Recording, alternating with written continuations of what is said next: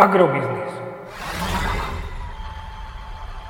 Ekonomický portál manažéra. Prognóza cien agrokomodít pre 5. týždeň. Očakávané ceny plodín na burze Matif na konci 5. týždňa. Pšenica 283 až 296 eur za tonu, kukurica 280 až 288 eur za tonu, repka 550 až 567 eur za tonu.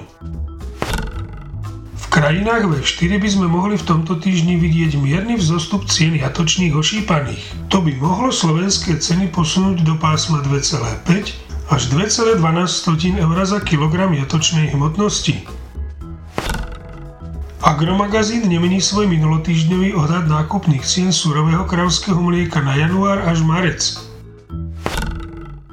aktuálnom týždni očakávame stagnáciu cien pohodných hmot, takže ceny benzínu Natural 95 by mohli zostať na úrovni 1,61 eur za liter a ceny nafty na úrovni 1,64 eur za liter. Podrobnejšie informácie nájdete v aktuálnej prognóze na portáli Agrobiznis.